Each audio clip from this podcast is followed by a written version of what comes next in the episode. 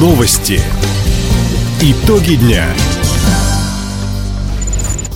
Итоги среды подводит служба информации. У микрофона Дина Якшапосхова. Здравствуйте. В этом выпуске. Качество работы губернаторов проверят по количеству лесных пожаров, учителя и врачи получат жилье в Вяземском районе, студенты Хабаровского края представят регион в финале всероссийского конкурса. Об этом и не только, более подробно. России установят критерии оценки работы губернаторов и федеральных структур по защите лесов от пожаров. Об этом на совещании с главами регионов накануне заявил президент России Владимир Путин. Считаю необходимым установить целевой показатель, по которому можно будет оценивать как эффективность этой работы, так и конкретный результат, а именно сокращение площади лесных пожаров для каждого субъекта федерации и в целом по стране. Предлагаю зафиксировать такой показатель в указе президента России, который должен быть подготовлен по итогам сегодняшнего совещания. Глава государства напомнил, что обеспечить борьбу с огнем должны губернаторы. Для этого федеральные власти предоставили необходимые средства и технику. Если ситуация с природными пожарами начнет выходить из-под контроля, нужно не замалчивать проблему, а срочно запрашивать помощь.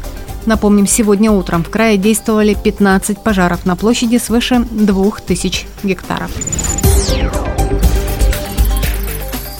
Развитие Савгаванского района в условиях санкционного давления обсудили губернатор Михаил Дегтярев и глава муниципального образования Юрий Бухряков.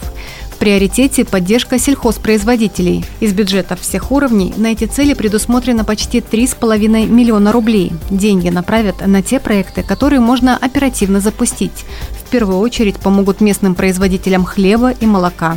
Кроме того, продолжается работа по сдерживанию цен на социально значимые продукты. Сегодня в районе такое соглашение подписали 27 торговых точек.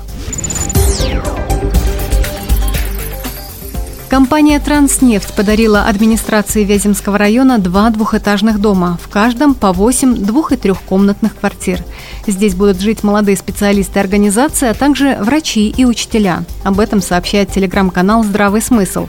Отметим, когда «Транснефть» только зашла на территорию муниципального образования, на предприятии работали в основном приезжие. Со временем компания изменила кадровую политику, чтобы обеспечить работой местное население. Сегодня 70% сотрудников предприятия в Вяземском – жители района. Пять представителей Хабаровского края стали финалистами Всероссийского профессионального конкурса «Флагманы образования студенты». Очный полуфинал завершился накануне во Владивостоке. За победу боролись свыше 70 учащихся вузов и колледжей Дальнего Востока. В течение трех дней конкурсанты проходили различные испытания, рассказывает координатор проектов президентской платформы Мария Демьянова.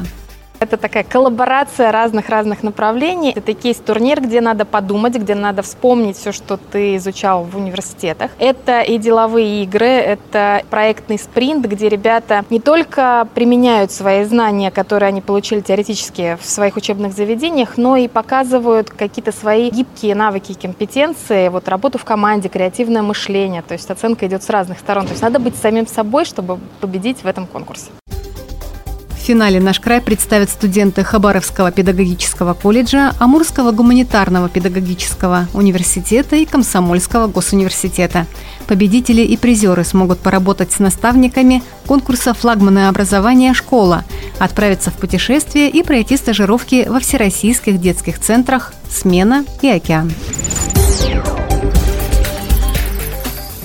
Хабаровске сменился лидер народного голосования по благоустройству общественных территорий. На первое место вышла площадь имени Серышева. За то, чтобы привести ее в порядок по нацпроекту формирования комфортной городской среды, высказалось уже почти 1600 горожан. На втором месте сквер 50-летия СССР в районе авторазвязки Тихоокеанской и Трехгорной, 1400 голосов. На третьем месте площадка на Ленина, 73. Напомним, у жителей края осталось 19 дней, чтобы выбрать территорию для благоустройства в будущем году.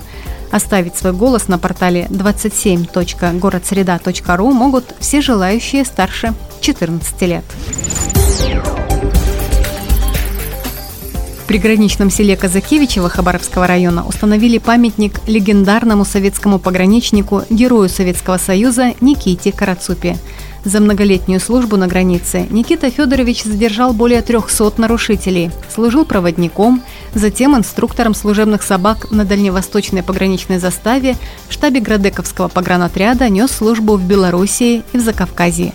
В торжественной церемонии открытия памятного знака Никите Карацопи приняли участие представители местной администрации, депутаты, пограничники и жители поселка.